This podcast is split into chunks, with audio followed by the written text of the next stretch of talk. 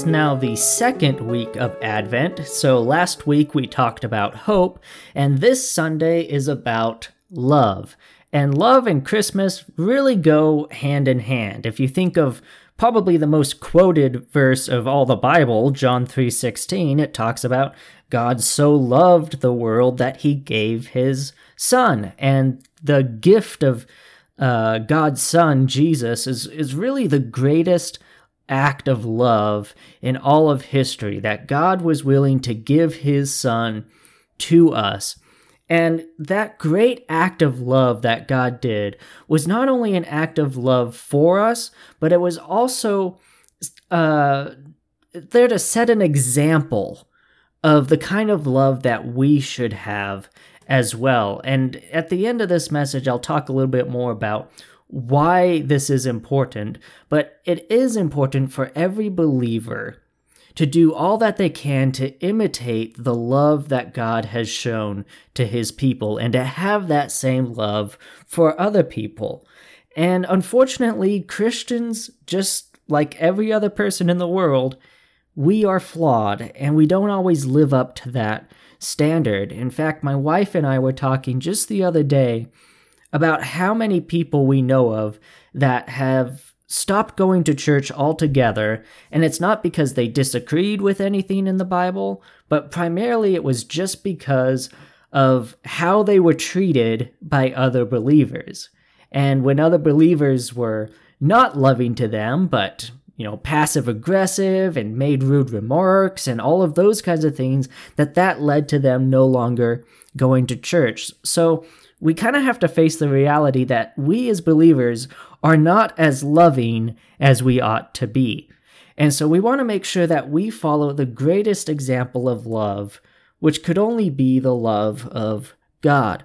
And so I want to take us to a passage today that kind of talks about the importance of believers being as loving as God was. So we're actually going to read from my favorite book of the Bible, which is First John. So not to be confused with the Gospel John, but rather uh, the book First John, as in First, Second, and Third John. And we are going to go to chapter four and begin reading at verse seven.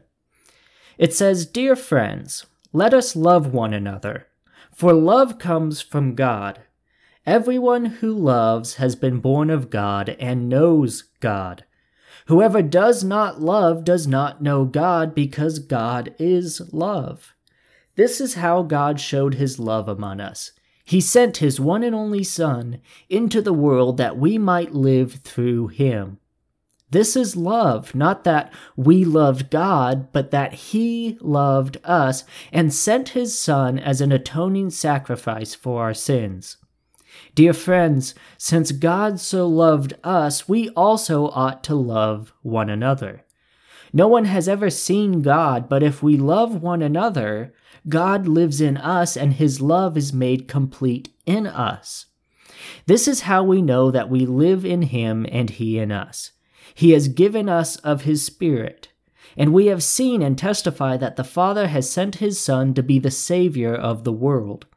If anyone acknowledges that Jesus is the, is the Son of God, God lives in them and they in God. And so we know and rely on the love God has for us. God is love. Whoever lives in love lives in God and God in them. This is how love is made complete among us, so that we will have confidence on the day of judgment. In this world we are like Jesus.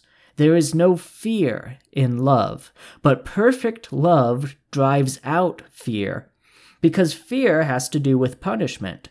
The one who fears is not made perfect in love. We love because he first loved us.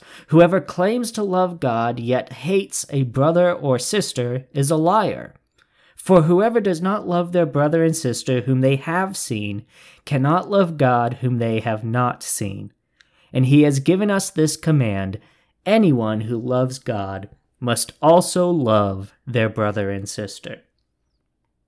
So, this passage is pretty straightforward about the importance of not, not only accepting the love that God has given to us, but making sure that we are loving others in the same way, and that we really can't uh, be b- true believers of God if we don't put that into practice.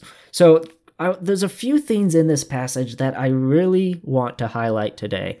The first of these things is in verse 8, where it says, Whoever does not love does not know God, because God is love.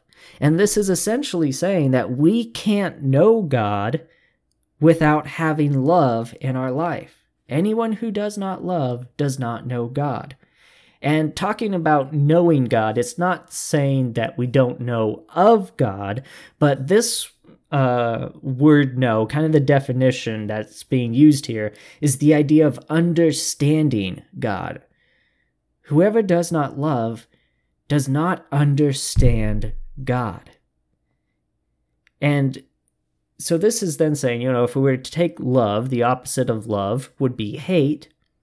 And so if any of us in our life are hateful to others, this scripture is saying that if we're hateful, we cannot understand God. If we are unloving to others, we cannot understand God, let alone have a relationship with God uh, where we are being able to talk to and, and listen to each other. How can you have that kind of relationship with God if you can't even begin to understand Him? And all of us should desire to understand not only who God is, but the heart that God has, so that we can then mimic God's heart. Where God cares for other people, we want to have that same kind of heart for other people.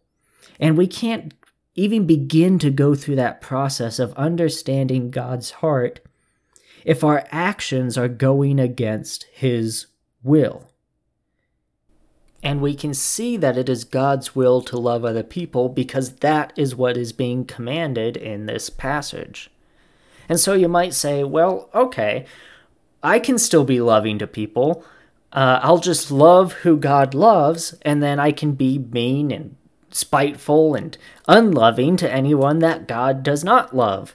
Well, the problem with that is that God loves everyone. Uh, we can see this in 1 Timothy chapter 2, verses 1 through 4. It says, I urge then, first of all, that petitions, prayers, intercession, and thanksgiving be made for all people for kings and all those in authority, that we may live peaceful and quiet lives in all godliness and holiness. This is good and pleases God our Savior, who wants all people to be saved and to come to a knowledge of the truth. All people that God wants to be saved. All people that God is essentially rooting for them to succeed at life. And in this passage, even urging believers to pray for all kings and those in authority. God wants all people to be saved. There is no one that God wants to condemn. And so that really makes it impossible to be unloving to anyone without going against the will of God. Let me use a sports illustration because I don't know anything about sports, and so it's silly every time I try to make one. But let's go with this one. Let's say that you are any kind of sports player out on the field. It could be soccer, football, it could even be basketball, or whatever your favorite sport is, as long as, you know, there's two different teams. Okay, so you're a player on this field. And just as with any player, Whoever that player scores against, whatever team that player scores against, must obviously be the opponent. They're the enemy, they're the opposite team. You, you would never see a player score against their own team.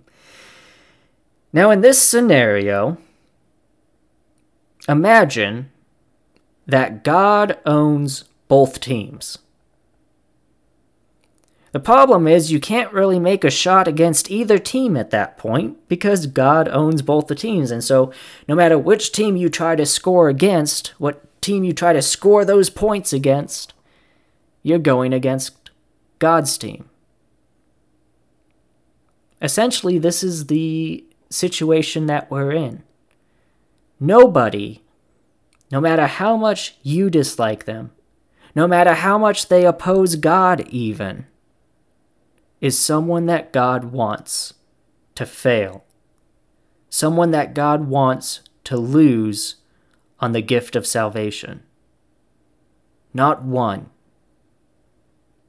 God wants all people to be saved and to come to a knowledge of the truth. And so, if God loves them, we cannot be unloving towards them without going against God, which then makes perfect sense how it would be impossible for us to be hateful to others and still be walking in relationship with God, let alone begin to understand who He is and, and what He is focused on. And so, if we want to deepen our relationship with God, we have to make sure that we are desiring the greatest good for all people. That greatest good being the gift of salvation. That knowledge of the truth that all men are sinners and Christ died to pay the price for their sin. And if there is anyone that we in our hearts long for them to stand condemned before God, then we are opposing God's very will. You cannot be hateful to others and understand God. Another portion of this passage that we read that I really like is found in verses 10 and 19, where it talks about how God loved us before we loved God. Before we did anything to seek God's favor. In fact, maybe even stood against God and all that He stands for, denying His very existence, not wanting to hear anything about Him or have anything to do with Him. Even then, God still loved you. God loves us before we love Him. And again, if we are then supposed to follow this example that God has set for us, what that means is that the responsibility to show love to other people, that responsibility is always upon us, no matter who that person is. That we don't just have a responsibility to show love to people who are loving and kind to us back, but showing love and kindness to all people regardless of if they like us or not, or regardless of if we like them or not. It doesn't matter because God loved all people, regardless of what they thought of God. Are we that same way? Do we show love to all people equally or only the people that we like? The responsibility to love someone, that responsibility is not upon them. Where we would say, yeah, if you want me to treat you well, then you have to treat me well as well. And that's something that has definitely crept into our culture. You know, the phrase, uh, if, if you don't love me at my worst, you don't deserve me at my best, right? It's, it's this idea that kindness being given has to be earned that you have to earn my kindness. You have to be kind and loving to me before I will be kind and loving to you too. You know, ignore the haters. Get rid of the haters. If somebody's not encouraging you, they're not supporting you, cut them out of your life. You don't need toxic people in your life. This is something that our culture has been pushing and celebrating this idea of only giving love to people who love you in return. But Scripture is showing us that the responsibility to be loving is on us at all times towards everyone. It's not their responsibility to earn your love, it's your responsibility to show them the same kind of love that God showed you before you gave your life to Him. That is the responsibility that we have. And I know people might worry about that and, and say, well, if I'm if I'm pouring out into the lives of other people, if I'm being loving towards other people, and they aren't being loving in return to me, then I'm going to be completely drained by the end of the day. I'm going to be left empty. If nobody's pouring into my life, I'm not going to be able to keep pouring into other people's life because I will burn out and and I'll have nothing left. I'll have nothing left to give. And so I can't do that. But if you think that you have to require people to love you back, that attitude actually reveals a lack of faith in your heart. Let me explain why. Let's say we took a pitcher of water and an empty cup, and we even cut out the bottom of that cup and began to pour water from the pitcher into that cup. What would happen? Well, the cup would have no water to give back to the pitcher, and the pitcher would eventually run out of water and be empty. And that's how we think it works in our life, in our heart, is if we continue to pour out and nobody's pouring back into us, then eventually we'll be empty. But we're missing a key part of that illustration, which is the faucet that's that is pouring water into the pitcher as it's pouring water into the cup. Because the whole time that we are pouring out into other people's lives and we are showing other people love, that entire time we are receiving love and grace and mercy from our Heavenly Father who is pouring into our hearts. And if you think that you have to be poured back into by other people in order not to go empty, then that shows that you do not have faith that God will continue to pour into your life as you need it. And so, therefore, you do not trust God to take care of you on what He is calling you to do. And the problem is if we wait for people to pour into us before we pour into them, remember that people that don't know God, people that don't know Christ, do have a giant hole in their heart. And just like a cup with a hole in the bottom, it doesn't have any opportunity to pour back into that pitcher. and how selfish it is for the pitcher to expect that cup to give something back when it's a perfectly intact pitcher, perfectly intact person, with the love of God being poured into you, and someone else that is trying to go throughout without go through life without the love of their heavenly Father how selfish it is to demand love back from others before you are willing to share with them the love that God is pouring into you. It is a messed up view for a believer to have. To require people to pour into your life before you will pour into them while we get to receive God's graces and mercies that are new each and every morning. As God pours into us, we then have the responsibility to show the same love that God shows us to other people. Right? That's Spider Man. With great power comes great responsibility.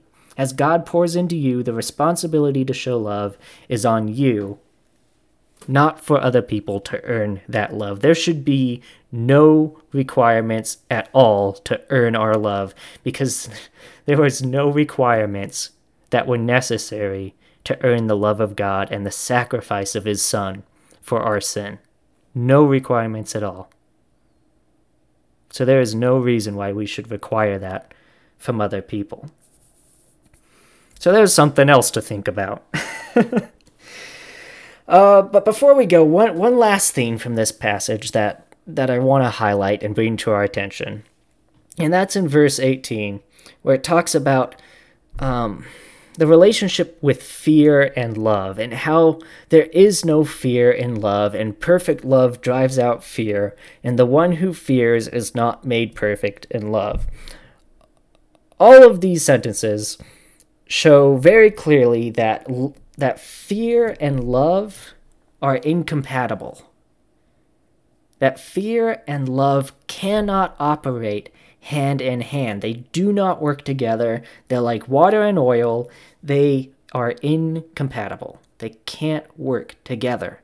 And so, if fear and love can't work together in the same person, then that means that we cannot be loving to others while we are in a state of fear. We cannot be loving while we are fearful. And that is because the focus of love and the focus of fear are complete opposites. When you are fearful, your focus is an inward focus where you're saying, I don't know what's going to happen in the future. I'm worried about it. I'm worried about what's going to happen to me. I need to protect myself. I need to put up shields and defenses and, and be wary of the people around me. I have to take care of myself. That is an inward focus, whereas love is an outward focus, where you're saying, What can I do for this person in front of me? How can I show them kindness? What can I do for them? It is an outward focus rather than an inward focus. And that's why fear and love can't work together because they are focused in two completely opposite directions. And that's why, if we're struggling with fear in our life and, and just a constant state of fear, not only will that keep us from being able to be loving to other people because we're worried about what's going to happen to us, but the hopeful side of this, not to continue too much from last week, but the hopeful side of this is that then, if you are in that state of fear, there is a way out, which is through love. That as we strive to love to love other people, as we turn our focus outward, that fear will not be able to reside within us. Think of the classic scene of a knight fighting off a dragon to save a princess.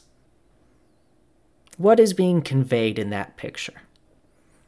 The dragon is a great threat, not only to the princess, but also to the knight.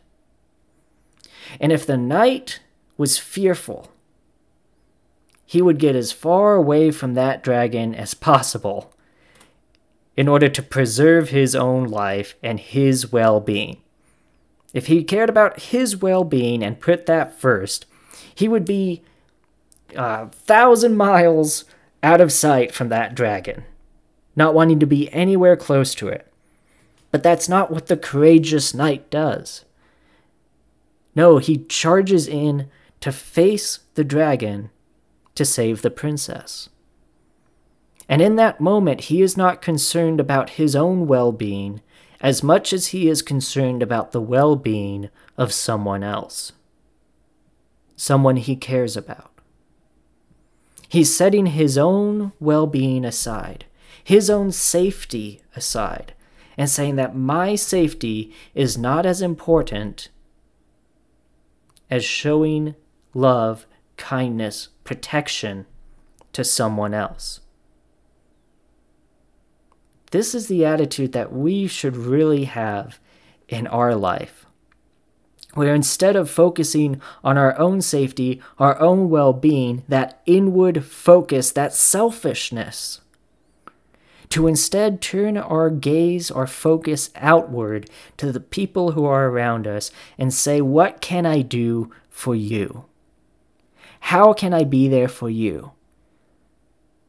I don't care if I have to inconvenience myself, if I have to get out of my comfort zone or if I even have to face a threat in order to protect you. I will do whatever is necessary because I love you, I care about you. God loves you, so I love you too, and I will protect you and take care of you. Your well being is higher on my priority list than my own well being. So that's what I'm going to focus on. And that is truly the godly, righteous, honorable thing to do. I remember in college, uh, we were having a moral discussion for, uh, you know, about a great moral quandary of if a man is starving to death of hunger,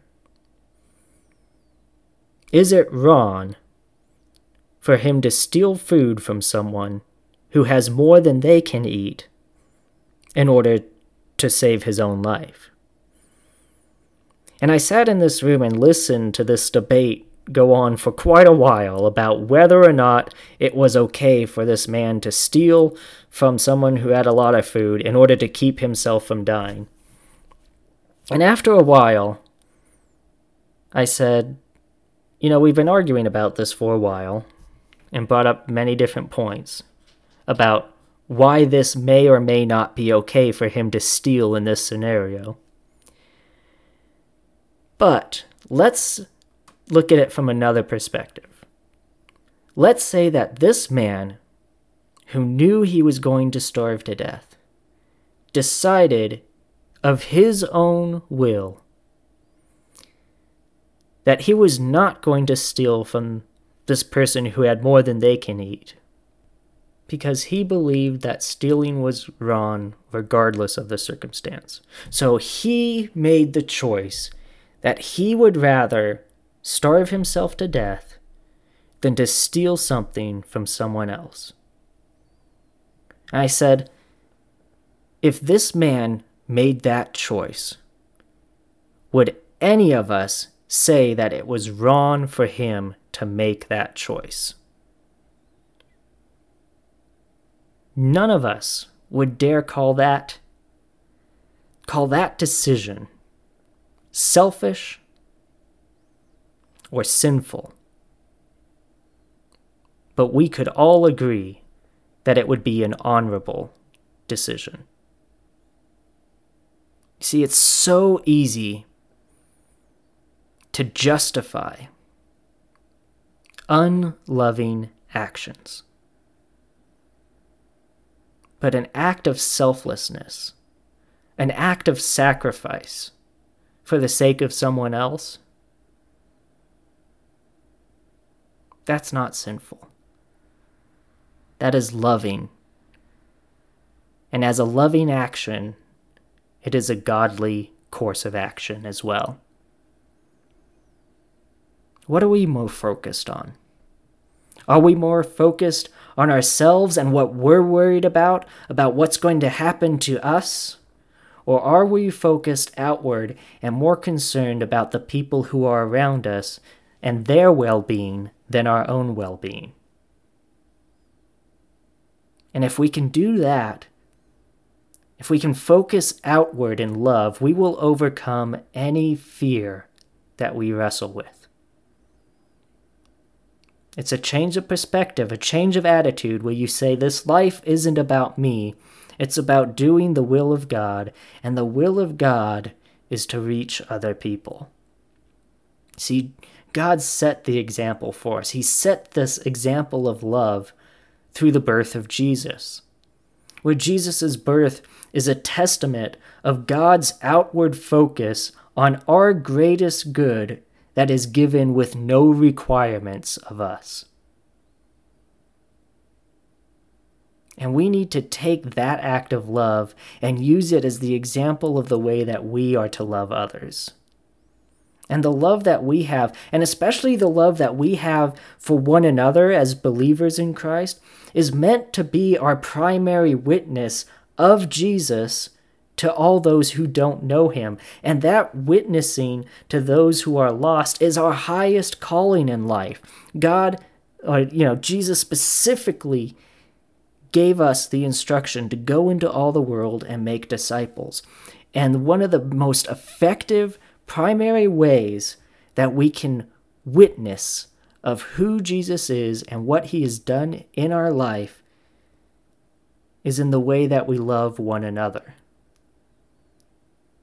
In John 13, verses 34 and 35, Jesus speaking to his disciples, he says, A new command I give you love one another. As I have loved you, so you must love one another.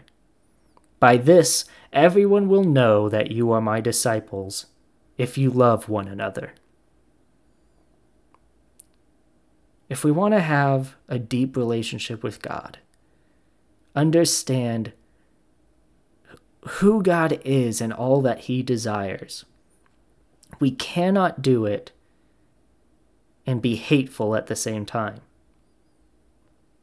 It has to be through love. And that responsibility of love rests upon our shoulders alone.